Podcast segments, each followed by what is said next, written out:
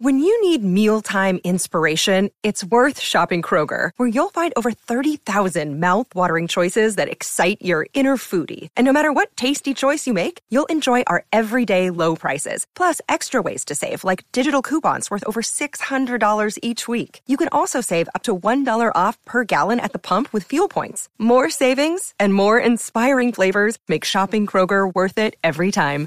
Kroger, fresh for everyone. Fuel restrictions apply. Welcome back to the Longacres Finance channel.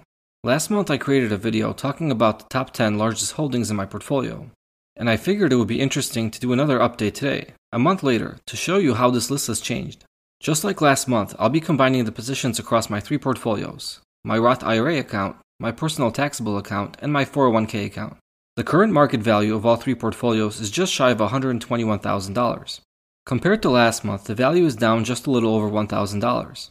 My projected annual dividend income is $2,648. That is up from $2,574 a month ago. So while my portfolio value has declined, it's nice to see my projected dividend income growing. An increase of $74 may not seem like much, but it's an almost 3% increase in the span of one month. This increase is primarily driven by contributions I have made to all three portfolios and a few dividend increases as well. My current dividend yield is 2.19%, that is up from 2.11% last month. My yield on cost has also risen from 2.32% to 2.34%. My top 10 holdings across all my portfolios make up about 24% of my total market value and generate about 22% of the total dividend income. This is a 1% increase from the prior month when the top 10 holdings made up about 23% of the portfolio value. Okay, onto the holdings now. The largest holding right now is Texas Instruments, that makes up 2.7% of my portfolio, and has a market value of $3,245. Texas Instruments was the largest position last month as well. I currently have a small loss of about 1.1% on my position, which isn't too bad considering the stock is down about 8% this year. Since last month's update, I have added to this holding, and as a result, my annual income has increased from 82 to $85. Not a big change, but it's a few extra nickels in my pocket going forward. The current dividend yield for Texas Instruments is 2.62%, which makes the stock look slightly undervalued based on dividend yield theory, the stock did not make the cut for my April watchlist, so I am currently not adding any more money to this position. My second largest position right now is Amgen. That also makes up 2.7% of my portfolio and has a market value of $3,237. So it's very close behind Texas Instruments and may even become the largest holding in the near future. Amgen was the third largest holding last month, and even though I have added more money to this position recently, it primarily moves up as a result of market activity, as the stock is up nearly 13% this year. I contributed quite a lot to this stock in 2021, as it struggled to gain any momentum, but it did offer a more attractive dividend yield. My current yield on cost of 3.4% is better than the 3.03% yield the stock offers today. My dividend income has increased from $95 last month to $98 today, getting very close to that nice and even $100 mark. Amgen did not make the watch list for April, so I am currently not adding to this position. The third largest holding right now is MasterCard, that makes up 2.4% of my portfolio, with a market value of $2,941. MasterCard also moves up on the holdings list, as it was the fourth largest holding last month.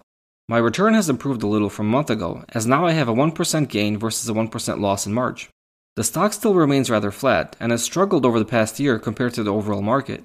There is no change to my annual projected income of $15. MasterCard doesn't offer an attractive dividend yield, but my intentions are to benefit from above average dividend growth and a better than average long term return. MasterCard did make the April watch list, and I am adding capital to this position right now.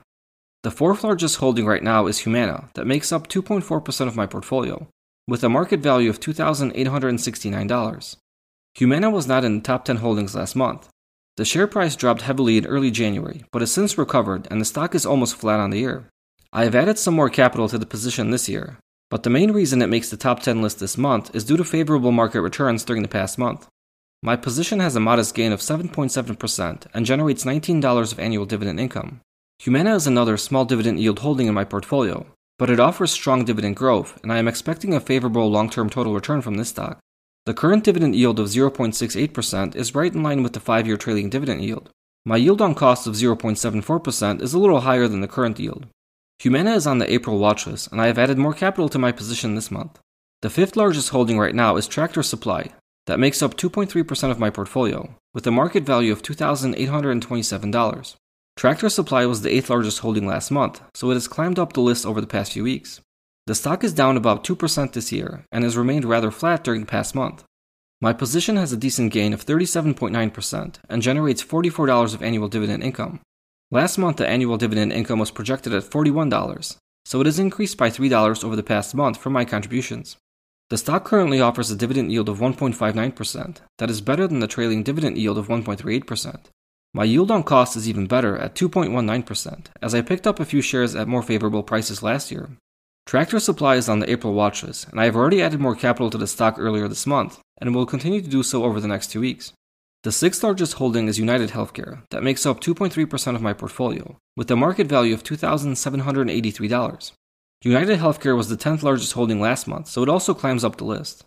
The stock gained about 7% over the past month, and is also up about 7% on the year. I have not added any more capital to this position in a while, so the share price movement is the primary driver of the stock climbing the holdings list. My position has a gain of 47.8%, and the projected dividend income remains unchanged from last month at $29. The stock currently offers a dividend yield of 1.08%, that is below its trailing dividend yield of 1.44%. My yield on cost is 1.59%, as I picked up shares for more attractive prices in the past. United Healthcare did not make the April watch list, and I don't think it will in the near future unless the share price comes back down. The seventh largest holding is Lockheed Martin, that makes up 2.3% of my portfolio, with a market value of $2,779. Lockheed is a new addition to the top 10 list this month as a result of favorable market returns. The share price is up about 4% over the past month and about 32% on the year.